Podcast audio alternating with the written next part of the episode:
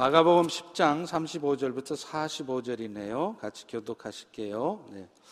세베대의 아들 야고보와 요한이 죽게 나와 여짜오되 선생님이여 무엇이든지 우리가 구하는 바를 우리에게 하여 주시기를 원합니다. 이르시되 너희에게 무엇하여 주기를 원하느냐 여짜오되 주의 영광 중에 우리를 하나는 주의 우편에 하나는 좌편에 앉게 해 주옵소서 예수께서 이르시되 너희는 너희가 구하는 것을 알지 못하는도다 내가 마시는 잔을 너희가 마실 수 있으며 내가 받는 세례를 너희가 받을 수 있느냐 그들이 말하되 알 수 있나 할 수 있나이다. 예수께서 이르시되 너희는 내가 마시는 잔을 마시며 내가 받는 세례를 받으려니와 내 좌우편에 앉는 것은 내가 줄 것이 아니라 누구를 위하여 준비되었든지 그들이 얻을 것이니라. 열 제자가 듣고 야고보와 요한에 대해 화를 내거늘 예수께서 불러다가 이르시되 이방인의 집권자들이 그들을 임의로 주관하고 그 고관들이 그들에게 권세를 부리는 줄을 너희가 알거니와 너희 중에는 그렇지 않을지니 너희 중에 누구든지 크고자 하는 자는 너희를 섬기는 자가 되고 너희 중에 으뜸이 되고자 하는 자는 모든 사람의 종이 되어야 하리라. 다 같이 인자가 온 것은 섬김을 받으려 함이 아니라 도리어 섬기려 하고 자기 목숨을 많은 사람의 대속물로 주려 함이라. 아멘. 오늘 이 본문을 가지고 하나님 나라의 큰 자라는 제목으로 은혜를 나누려고 합니다.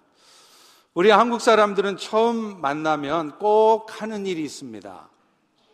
아시겠죠? 먼저 위, 아래를 정해놓고 시작합니다.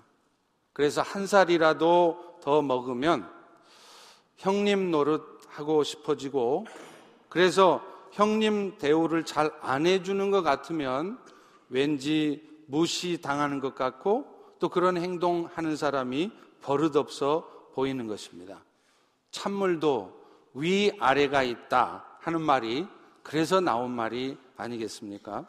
물론 장유유서라고 하는 이런 유교적인 전통이 우리 인간의 도리로서 마땅한 바입니다. 그리고 하나님께서 세우신 질서에도 분명히 부합됩니다. 그런데 하나님의 나라는 이런 세상의 질서와는 조금 다른 게 있습니다. 그게 뭐냐면 나이가 좀 적어도요. 심지어는 좀 보기에 보잘 것 없어 보이는 사람일지라도 섬기는 자, 그 사람이 진짜 큰 자이고 하나님 나라에서는 진짜 형님이라는 것입니다. 오늘 본문은 하나님 나라의 백성으로 예수님을 따르는 자의 삶이 도대체 어떤 것인지 왜 그 나라에서는 섬기는 자가 큰 자인지를 말을 해줍니다.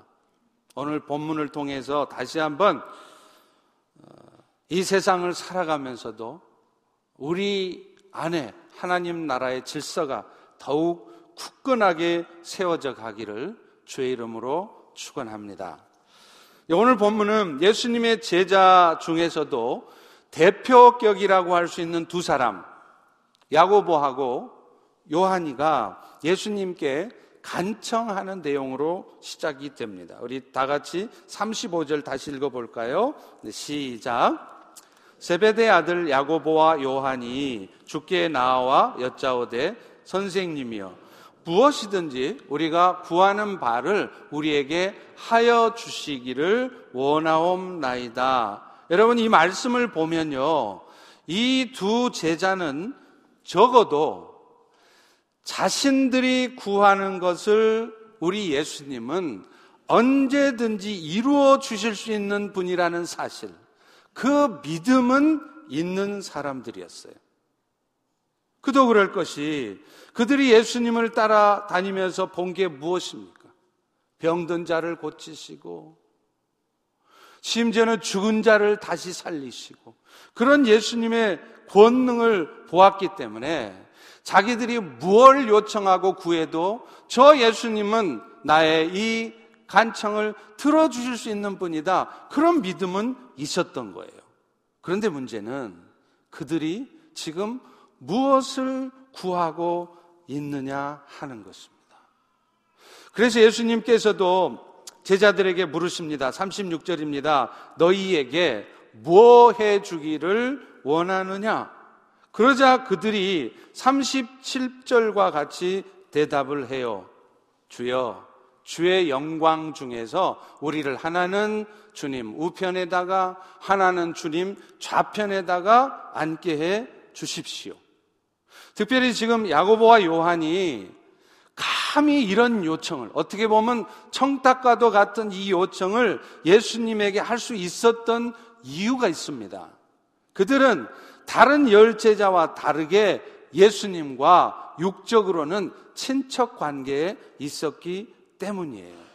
사실 그들은 예수님과는 외사촌간입니다. 예수님의 육신의 어머니 마리아의 친자매의 아들들이었기 때문이죠.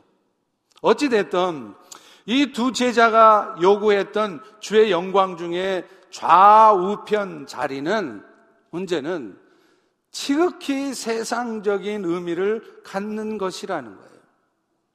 그들은 지금 예수님이 예루살렘에 입성하는 것이 이제 예수님 자신이 말씀하시는 것을 이루려고 가는 것으로 그렇게 이해를 했습니다.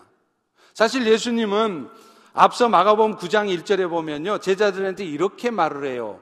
이제 하나님의 나라가 나를 통해서 권능으로 임하는 것을 볼 자가 있을 것이다.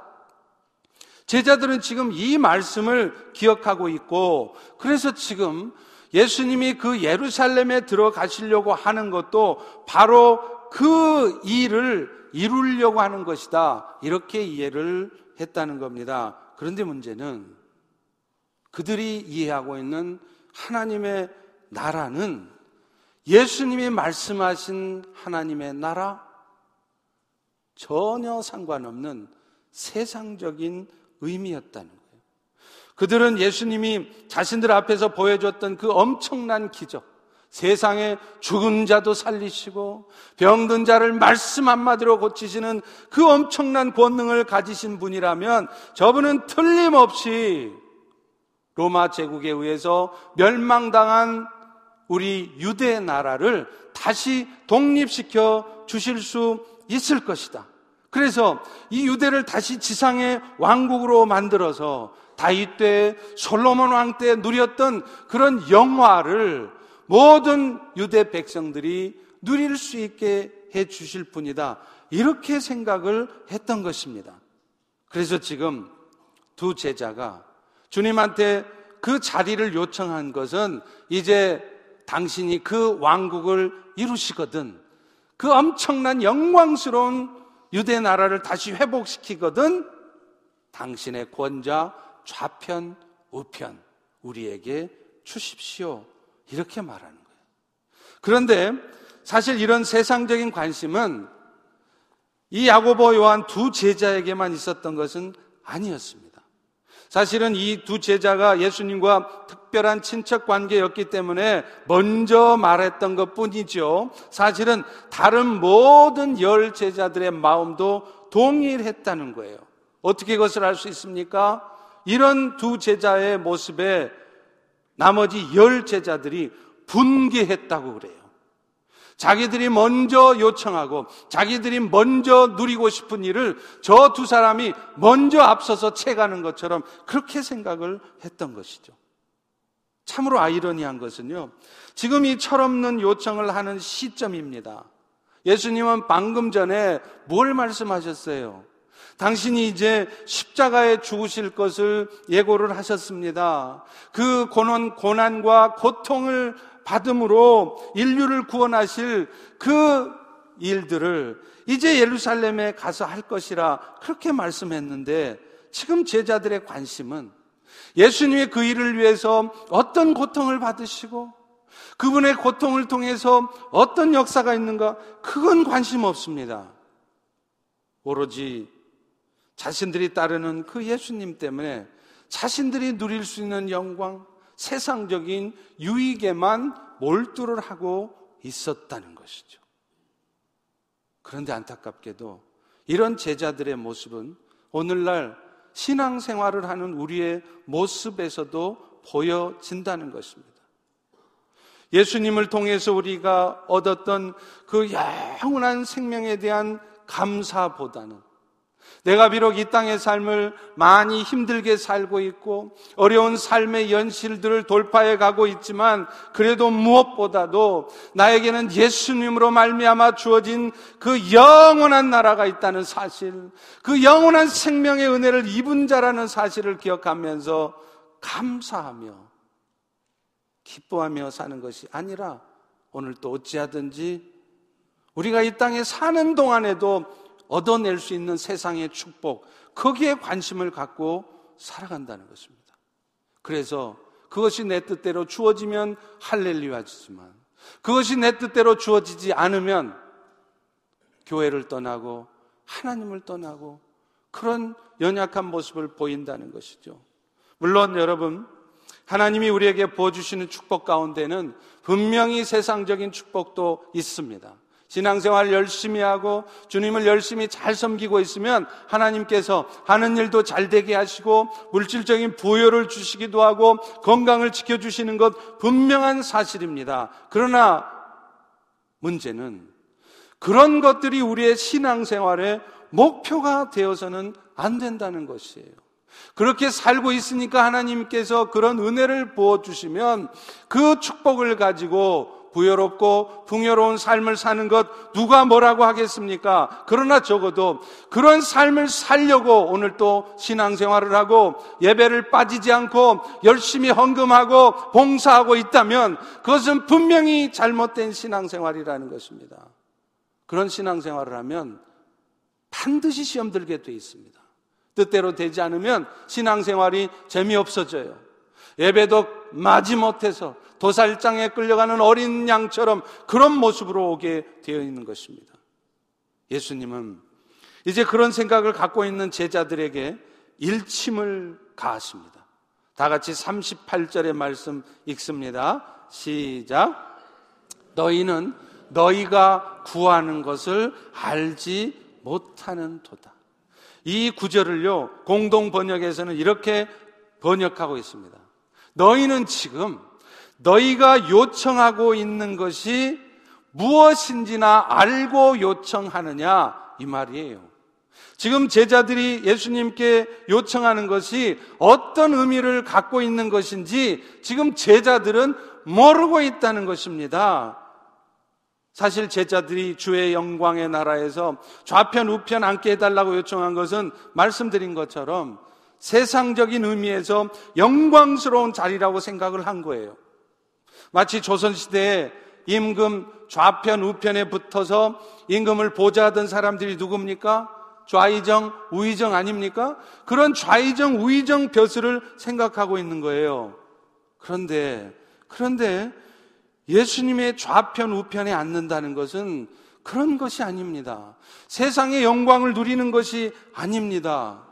오히려 자기의 욕심을 내려놓고 자기를 포기하고 주님이 지신 십자가를 함께 지고 따라가는 것 이것이 주님의 좌편 우편에 앉는 것이라는 거예요. 그러나 지금 제자들은 자신들이 주님 때문에 차지할 세상적인 의미의 영광, 예수님 때문에 자신들이 받을 수 있는 그런 세상적인 축복, 그것을 염두에 두고 지금 예수님께 구하고 있는 것이에요. 우리 예수님께서는 메시아 왕국에서 영광 얻는 것은 권자에 앉아서 위세를 부리는 것이 아니라 목에다 힘을 주고 세상 사람들 위해 군림하는 것이 아니라 도리어 예수님 때문에 복음 때문에 고난을 당하기도 하고 심지어는 내 생명을 내어놓고 죽음을 감수하며 따라가야 되는 길이라고 말씀을 하세요. 그 본문 너희가 구하는 것을 알지 못하는도다 라고 말씀하신 뒤에 뭐라고 말씀하십니까? 내가 마시는 자를 너희가 마실 수 있으며 내가 받는 세례를 너희가 받을 수 있느냐? 이렇게 말씀하시잖아요. 여기서 말하는 잔이라는 것은 고난과 죽음을 상징하는 대표적인 단어입니다. 마가복음 16장 14장 36절에도 보면요. 예수님께서 이제 그 십자가의 죽으심을 앞두고 자신이 당할 그 십자가의 고난과 죽음을 잔이라고 표현을 했어요. 그래서 그 고통이 얼마나 부담스러우셨으면 아버지께서는 모든 것이 가능하시오니 이 잔을 할 수만 있다면 옮겨 주십시오. 물론 예수님은 결국은 결국은 그 잔을 마시셨습니다. 그러나 예수님 역시도 그 십자가의 죽음이 부담스러우셨던 거예요. 또 세례 역시 마찬가지입니다. 넘치는 괴로움과 고난을 상징하는 단어가 이 세례예요. 이것은 아마도 인간의 생명을 위협하는 홍수를 연상케 하는 이 단어를 통해서 사람들이 당할 박해와 고난을 이 구약에 보면 이 세례라는 단어를 통해서 표현했기 때문일 것입니다. 결국 결국 예수님을 따른다고 하는 것은요. 오늘 우리가 생각하는 것처럼 예수님을 잘 따르면 세상적인 축복이 따라서 세상적인 권세를 누리며 그렇게 이 땅에서 행복하게 사는 것을 말하는 것이 아니라 때로는 고난을 당해야 되고요. 때로는 예수님 때문에 핍박당하는 것을 감수해야 하는 삶이라는 것을 의미하는 것입니다. 실제로 성경의 여러 곳에 보면 예수님을 따르는 삶을 그렇게 표현합니다. 디모데후서 1장 8절에도 보십시오. 사도 바울은 자신의 영적인 아들과 같은 그렇게도 사랑하는 아들 디모데한테 뭐라고 말합니까? 디모데야, 디모데야, 너 예수님 때문에 축복받고 행복하게 잘 살아라. 그렇게 말합니까? 아닙니다. 디모데야, 너는 주님 때문에 갇힌 나를 부끄러워하지 말고 내가 예수님을 위해서 열심히 살다가 갇혔다고 그래서 그런 사실에 대해서 부끄러워서 다른 사람들한테 말도 못하고 그런 삶을 살지 말고 너 역시도 하나님이 부어주시는 능력을 따라서 복음을 위해 고난을 받으며 살라는 거예요. 예수님으로 말미암아 복음의 은혜를 입었으면 그 복음을 따라 살다 보면 반드시 고난 받는 일이 있다는 것을 말씀하는 것입니다. 물론 예수님을 따르는 모든 사람이 다 그런 고난 받는 거 아니에요. 그리고요, 그 고난도 처음부터 끝까지 죽는 순간까지 계속해서 그런 고난만 받아야 되는 것도 아닙니다. 그러나 분명한 것은 우리가 정말로 예수님을 따르는 삶을 살다 보면 이 악한 세상에서는 반드시 예수님 때문에 핍박받고 고난받고 힘든 삶을 살아야 되는 경우를 겪게 된다는 거예요. 요한복음 15장 19절 20절에도 분명히 말씀하지 않습니까? 너희가 세상에 속한 사람이라면 세상이 사탄이 너희를 사랑해 줄 것이다. 그런데 너희는 세상에 속한 자가 아니라는 거예요. 여러분은 세상에 속한 자가 아니라는 것입니다. 그렇기 때문에 도리어 내가 너희를 세상에서 택했기 때문에 세상이 너희를 미워할 것이다. 그래서 사람들이 예수를 박해했던 것처럼 예수를 따르는 더욱 열심히 따르려고 하는 우리를 귀찮게 하고 힘들게 하고 핍박하는 일이 있을 것이라는 거예요. 당연하죠. 오늘 또 세상을 주관하고 있는 사탄이 주의 뜻을 따라 살려고 하는 사람을 결코 가만두지 않을 것이기 때문에 그렇습니다. 그래서 여러분도 이제 뭔가 내가 주 뜻대로 살려고 결단해 보세요. 그러면 좋은 일만 생길 줄 아십니까? 아닙니다. 어쩌면 사탄의 역사가 더 거세질 수도 있다는 것을 기억하셔야 돼요. 그러므로 만약 주님으로 인한 고난이 하나도 없다면 어쩌면은요, 그것은 구원을 얻지 못한 사람일 수도 있다는 것입니다. 최소한, 최소한 정말로 주님을 따르는 삶을 살고 있지 않다는 반증일 수 있다는 거예요. 오늘 여러분의 인생에 예수를 믿고 신앙생활을 하는데 아무 어려움이 없어요. 다 잘 돼요. 여러분 그거 결코 좋아하실 일 아닙니다. 그것이 어쩌면 정말 여러분이 구원받은 자인지 아닌지를 생각해 봐야 되는 문제일 수 있습니다. 아니면 적어도 여러분이 치열하게 예수님을 위해서 복음을 위해서 살지 않기 때문에 사탄이 가만 내버려 두는 거예요. 가만 내버려 둬도 스스로 무너지니까 잔챙이니까 건들지를 않는 것입니다. 그렇기 때문에 오늘 우리는 예수님을 따르는 삶을 살면서 우리의 삶에 오는 그 고난과 아픔이 언제든지 올 수 있다는 것을 기억해야 돼요.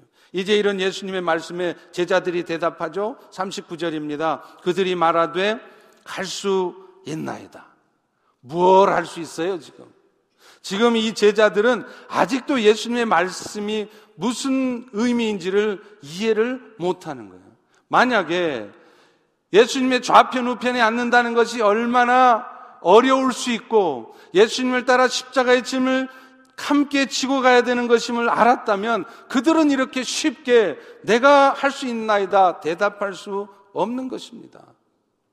그러자 예수님은요, 그들에게 이런 말씀을 하세요. 우리 다 같이 39절, 40절 읽어보겠습니다. 시작. 예수께서 이르시되 너희는 내가 마시는 잔을 마시며 내가 받는 세례를 받으려니와 내 좌우편에 앉는 것은 내가 줄 것이 아니라 누구를 위해서 준비되었던지 그들이 얻을 것이라. 이 말씀은 메시아 왕국에서의 영광은 세상적인 의미의 영광이 아니라는 거예요. 오히려 주를 위해 고난과 핍박을 감수해야 되는 것인데 문제는 그것조차도 사실은 인간이 정하는 것이 아니라는 것입니다. 예수님 때문에 고난을 받고 핍박을 받게 되는 그 일조차도 사실은 하나님께서 정하는 것이라는 거예요. 누구를 위하여 준비되었든지 그들이 얻을 것이라. 실제로 우리는요, 앞서 말한 것처럼 우리가 정말로 예수님을 제대로 따라가면 우리의 삶에 고난이 올 수도 있고 예수님 때문에 핍박이 오고 십자가를 지는 그 삶이 고통스러울 수 있다는 걸 생각하면 나도 모르게 두려운 마음이 들어요. 아니, 예수님을 따르면 세상에서 축복받고 잘 되는 게 아니라 저런 고통스러운 삶을 살 수 있다고? 나도 정말 예수님을 따라 살다 보면 저렇게 예수님처럼 십자가에 매달리는 고통을 당해야 될까? 그러나 여러분, 걱정하지 마시기 바랍니다. 주님은 그런 일을 아무에게나 맡기지 않으십니다. 여러분이 너무나 잘 아시는 고린도전서 10장 13절에 유명한 말씀이 있죠? 사람이 감당할 시험 밖에는 너희가 당한 것이 없나니 오직 하나님은 미쁘사 너희가 감당하지 못할 시험 당함은 허락지 않으시고 또 시험 당할 즈음이 되면 피할 길을 내셔서 여러분들로 하여금 능히 그 시험을 감당하게 하신다는 것입니다. 우리 입장에서는 아이고 그런 시험은 도저히 감당할 자신 없습니다. 그러면서 미리 낮아빠져요. 내 삶의 환경과 여건을 보면 주님이 나에게 지라시는 그 십자가 도저히 질 수 있는 상황이 아닙니다. 저 못 지겠습니다. 이렇게 스스로 물러나고 스스로 낮아빠지지만 사실은 하나님께서는요, 우리 자신보다 우리를 더 잘 아시는 분이세요. 그래서 아무에게나 그런 시험을 그 고통을 주시지 않습니다. 만약에 여러분에게 그런 시험과 환란과 핍박을 주었다가 여러분이 금방 주저앉을 것이 뻔하잖아요. 그러면 절대로 그런 시험 주시지 않습니다. 감당할 시험만 주시는 것이라는 거예요. 그렇기 때문에 하나님이 나에게 지게 하시는 그 십자가를 생각할 때 내가 주님 때문에 힘든 어려운 삶을 살 것이 예상될지라도 그것 때문에 미리 겁먹지 마시기 바랍니다. 여러분 이 혹시 이미 그런 시험 가운데 있다면 여러분 먼저 기억할 것이 있어요. 그 모든 시험. 결국에는 주께서 감당하게 하실 것이라는 거예요. 그리고 더 중요한 것은 그 시험 여러분이 감당하지 못할 것 같잖아요.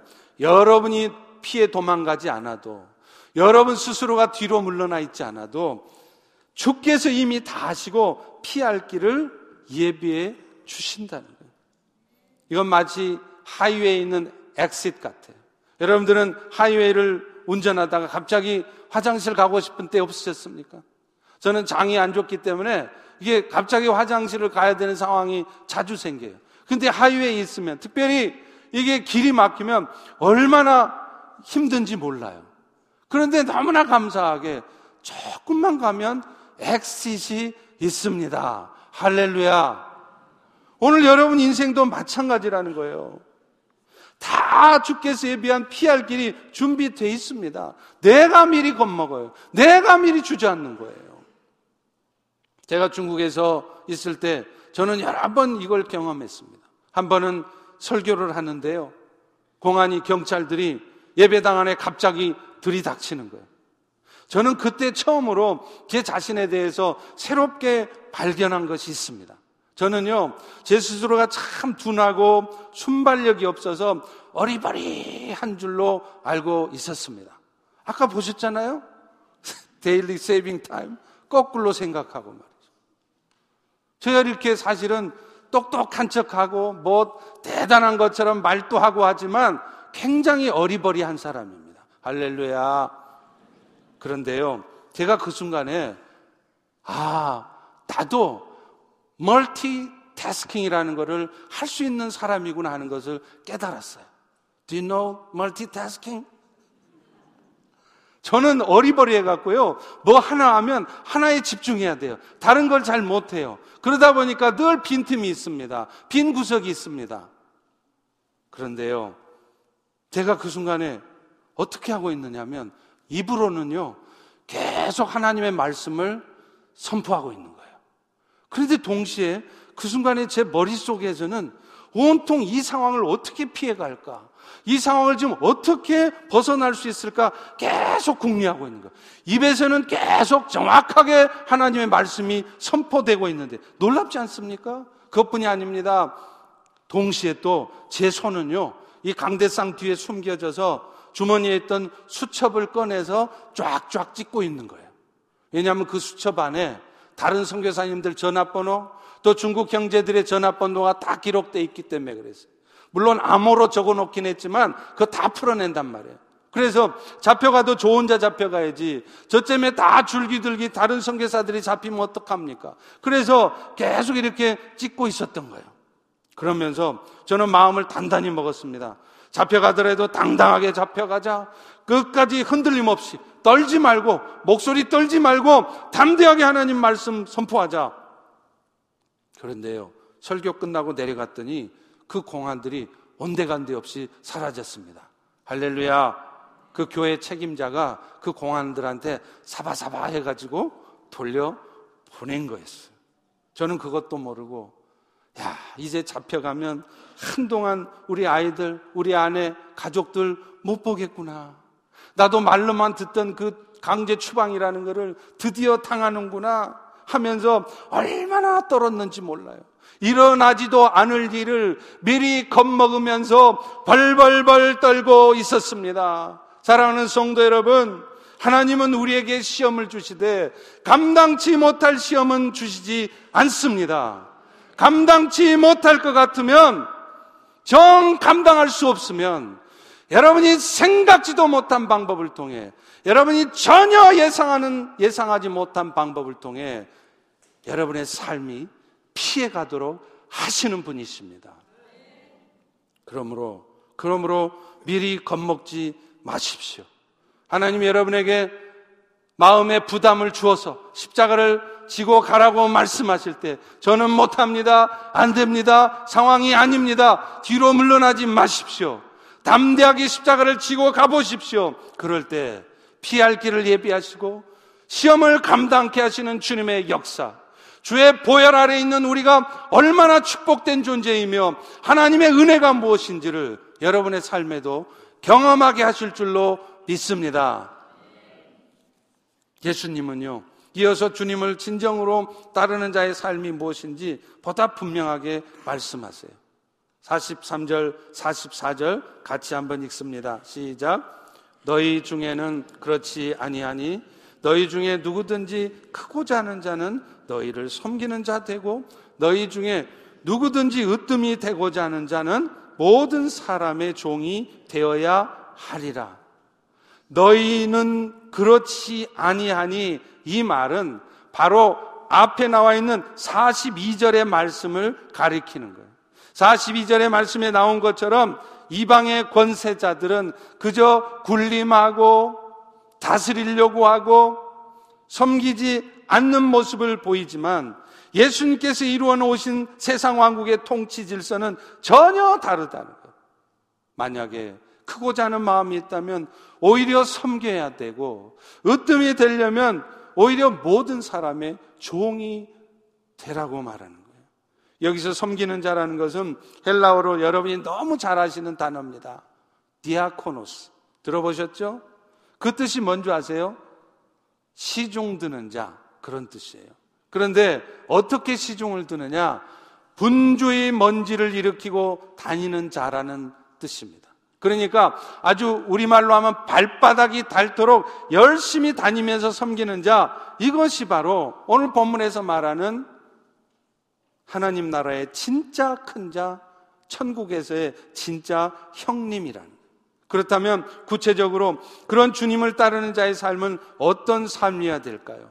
먼저는요, 섬김의 삶을 살되 섬김 받으려는 마음, 또 나의 섬김에 대해서 인정받으려는 마음보다는 보다 낮아진 자세로 빈 마음으로 섬기는 것이라 이렇게 말씀해요.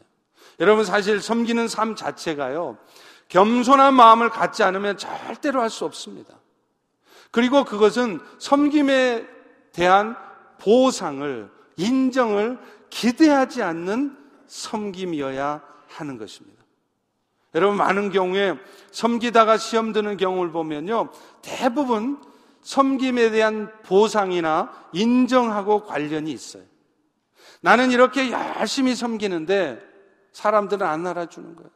나는 남편을 위해서, 자식을 위해서 열심히 섬겨주는데 안 알아주는 겁니다. 심지어는 나의 섬김에 대해 하나님이라도 알아주셨으면 좋겠는데 도대체가 그렇지 않은 것 같아요. 왜 그렇습니까?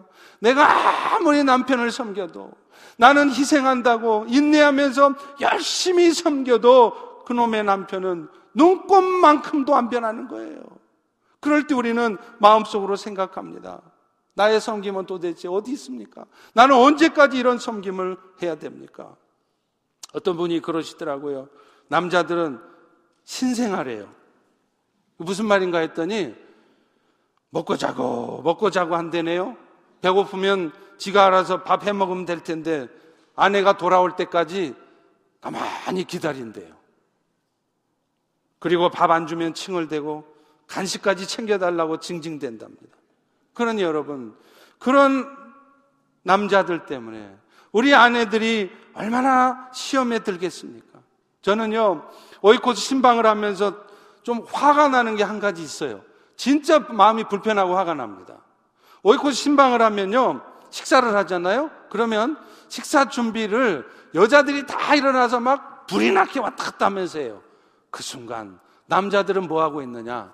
소파에 딱 앉아가지고 가만히 기다리는 거예요. 여러분, 이게 뭡니까? 이러니 우리 아내들이 힘들지 않겠습니까? 네? 교회 안에서도 마찬가지죠. 나는 열심히 섬긴다고 섬기는데 목사님이 안 알아줘요. 성도들이 무시합니다. 그러면 시험 드는 것입니다. 그런데 여러분 기억하십시오. 만약에, 만약에 우리의 섬김에 대해서 우리가 보상을 받고 마땅히 인정을 받아야 되는 것이라면 그것은 사실 우리가 왜 섬김의 삶을 사는지 그 이유를 모르는 것이라는 거예요. 여러분, 우리가 섬김의 삶을 살아야 되는 이유는 우리 자신이 먼저 창조주이시며 구원자이신 예수님의 섬김을 받았기 때문이에요. 다시 말하면 우리의 섬김은 우리가 받은 은혜에 대해서 빚 갚는 것입니다. 그러니 사실은 내가 섬김에 대해서 보상을 받고 안 받고 내가 섬기는 것에 대해서 사람이 인정을 해주고 안 주고 그거 아예가 없는 거라는 거예요. 오늘 본문도 그렇게 말하고 있지 않습니까? 다 같이 45절을 읽어보겠습니다. 시작. 인자가 온 것은 섬김을 받으려 함이 아니라 도리어 섬기려 하고 자기 목숨을 많은 사람의 대속물로 주려 함이라. 우리 개혁성경에는요, 이 말씀에 한 단어가 번역이 빠져 있어요. 45절 가장 앞부분에 헬라어로 가르라는 단어가 있는데 그게 뭐냐면 왜냐하면이라는 거예요. 그러니까 오늘 우리가 낮은 자세로 보상을 기대하거나 인정받기를 기대하면서 섬기지 않아야 될 이유가 예수님께서 우리를 그렇게 섬겨 주셨기 때문이라는 것입니다. 저도 사실 늘 그것을 기억합니다. 내가 혹시 섬기면서 뭔가 보상을 받고 인정받으려고 하는 것은 아닌지. 여러분, 그런 마음을 가지고 섬기면요. 절대로 그 섬김은 오래 지속될 수 없습니다. 어느 순간 반드시 시험에 들고 그래서 그 섬김의 자리에서 떠나게 되어 있는 것입니다. 예수님은 그 자신이 하나님으로부터 마땅히 이 땅에 거하는 모든 피조물에게서 섬김 받을 권리가 있으신 분이에요. 그런데도 그분은 친히 종의 신분으로 자신을 낮추셨을 뿐만 아니라 그 섬김 받을 권리를 다 포기했어요. 심지어는 자기의 생명을 많은 사람의 대속물로 주기까지 하셨다는 거예요. 오늘 본문에서 말하는 그 대속물이라는 단어가 헬라어로는 튀트론이라는 단어인데요. 이 뜻이 뭐냐면 빚진 사람이 노예가 되었을 때 그 노예를 해방시키기 위해서 지불하는 돈 이런 뜻이에요.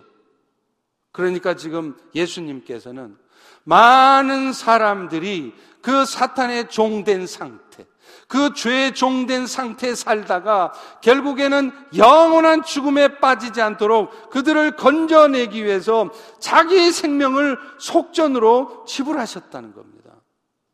그렇기 때문에 그 예수님의 섬김을 통해 죄 용서함을 받고 영원한 생명을 받은 우리는 그 은혜에 합당한 삶을 살기 위해서라도 예수님처럼 섬김의 삶을 살아야 한다는 것입니다. 그리고 그렇기 때문에 우리의 그런 섬김은 어떤 또 다른 보상이나 인정을 필요로 하는 것이 아니라는 거예요. 물론 우리는 연약한 존재이기 때문에 그런 보상과 격려가 필요할 때가 있다는 것도 사실입니다. 그러나 보다 근본적으로 그런 보상이, 인정이 반드시 있어야 되는 것은 아니라는 거예요.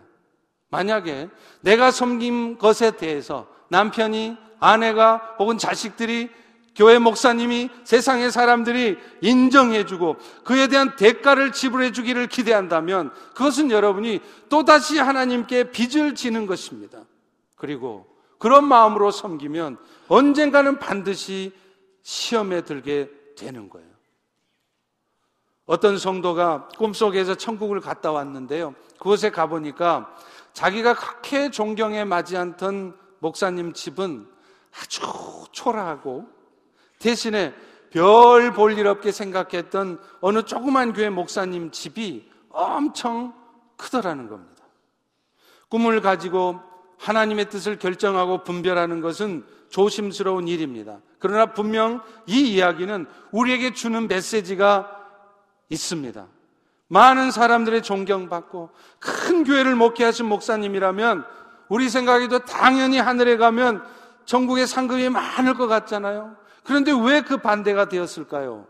저는 그 답이 마태복음 6장 2절에 있다고 생각합니다. 그러므로 그러므로 구제할 때에 외식하는 자가 사람에게서 영광 받으려고 회당과 거리에 사는 것 같이 하지 말라. 진실로 너희에게 이르노니 그들은 자기 상을 이미 받았느니라. 자기 상을 이미 받았느니라. 분명히 금식하고 구제하는 것 하나님이 기뻐하시는 일이고요. 하늘의 상급도 있는 일일 것입니다. 그런데 만약에 그 일로 인해서 여러분들이 그것에 대한 보상을 이미 받으셨다면 어쩌면 그것은 하늘의 상급이 없는 것일 수 있다는 거예요. 성도들로부터 존경받고 큰 목회하신 목사님이 오히려 하늘에 가보니까 상급이 적었다면 그분이 한 일이 별 볼 일 없어서가 아니라 이 땅에서 이미 성도들로부터 보상을 받았기 때문이 아닌가 싶다는 것입니다. 그래서 저도 정말 조심스럽습니다. 혹시 내가 섬기면서 뭔가 보상받기를 원하고 뭔가 대우받기를 원하게 되지는 않을까? 만약에 그런 마음으로 제가 섬긴다면 저는 절대로 섬김을 기쁨으로 감사함으로 할 수 없는 것입니다. 혹시 지금 이 순간 여러분의 섬김에 대해서 사람들이 인정해 주지 않아서 아니 인정은 커녕 오히려 무시한다는 생각이 들어서 억울한 분들이 계십니까? 내가 그동안 얼마나 많은 섬김을 베풀었는데 왜 나에게 이런 대우를 하나? 혹은 이런 상황에 나를 처하게 했느냐? 그것 때문에 어두운 마음에 있는 분이 계시지 않습니까? 여러분, 주님께서 여러분의 그런 수고를 기억하고 있다는 것을 먼저 기억하시기 바랍니다. 그래서 남편에게, 아내에게 그 섬김에 대해 인정받지 못해도 설사 이, 이 땅에 사는 동안에는 그 섬김에 대해 보상받지 못한다 할지라도 주께서 하늘의 상급으로 반드시 갚아주실 것을 기억하시기 바랍니다. 그리고 무엇보다도 우리 예수님 자신이 창조주 하나님이셨음에도 자신이 만들었던 그 피조물들에게 오히려 멸시를 받고 천대를 받으시면서도 포기하지 않고 끝까지 섬기셨다는 이 사실, 이 사실을 먼저 기억하시기를 축원합니다. 할렐루야. 또 하나 주님을 따르는 자의 삶을 살아갈 때 기억해야 될 것이 있습니다. 그것은 나의 섬김을 통해 세상을 구원하시고자 하는 하나님의 뜻이 이루어진다는 것을 놓치지 말라는 거예요. 그러므로 내가 괜히 이런 억울한 섬김을 하고 있는 것이 아니라는 것입니다. 고통스럽고 당장에 벗어버리고 싶지만 그 섬김의 끝에 하나님의 뜻이 이루어질 것이라는 것을 기대하고 섬기라는 것입니다. 섬김의 삶의 모범을 보여주신 예수님께서도 그런 삶을 사신 이유가 결국에는 인류 구원에 하나님의 뜻 이루시려고 하신 것이라고 그렇게 말씀하시지 않습니까? 그래서 그분 자신도 처음에는 이 잔을 할 수만 있거든 지나가게 해달라고 하셨다가 마침내 내 뜻대로 마옵시고 내가 원하는 대로 하지 마시고 내가 힘들지라도 내가 고통스러워질지라도 아버지 뜻 이루십시오. 이렇게 말씀하시지 않습니까? 오늘 우리가 섬길 때도 마찬가지일 것입니다. 여러분이 그 섬김 가운데 어떨 때는 되게 자존심 상하고요. 육신적으로 고통스럽기까지 할 때도 있을 것입니다. 그러나 그런 섬김을 통해 결국은 이 세상을 향한 하나님의 뜻 이루어짐을 기억하십시오. 앞서 말한 섬기는 자라는 단어가 헬라어로는 디아코노스라고 했는데요. 그 뜻 가운데 섬기는 자라는 뜻과 다른 또 하나의 뜻이 있어요. 그게 뭔지 아십니까? 주의 뜻을 전달하는 자라는 뜻이 있다는 것입니다.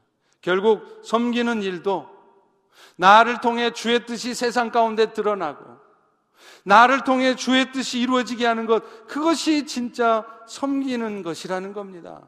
그러니 우리는 그것을 기대하며 섬길 때 그 섬김 때문에 내가 뭔가 보상받고 인정받고 내가 이렇게 섬겼으니까 하나님 내가 이 땅에 살 동안에도 내 삶을 행복하게 축복되게 해주세요. 그렇게 섬길 것이 아니라 내 삶에 그런 축복된 결과가 없을지라도 나를 통해 그 영원하신 하나님의 뜻이 이루어진다면 내가 기꺼이 감당하겠습니다. 성령님 나를 도와주십시오. 내가 오늘 이 예배를 통해 결단합니다. 그럴 수 있기를 축원합니다. 요한일서 2장 15절 17절에 이렇게 말씀해요. 세상이나 세상에 있는 것들을 사랑하지 말아라. 누구든지 세상을 사랑하면 아버지 사랑이 그 안에 있지 않으니 이는 세상에 있는 모든 것들은 육신의 정욕, 안목의 정욕, 이생의 자랑으로부터 나온 것이라. 이 세상도 정욕도 다 지나가되 오직 하나님의 뜻을 이루는 자만 영원히 거한다. 여러분, 우리가 사는 세상, 정욕, 다 하루 한 날 꿈에 불과합니다. 결국은 다 지나가는 것입니다. 여러분이 영적으로 좀 나태해졌다고 생각되거나 혹여 지금 이 순간 인생에 어려움이 있거나 하신다면 여러분 욥기서를 읽어보시기 전에 먼저 예레미야서를 읽어보십시오.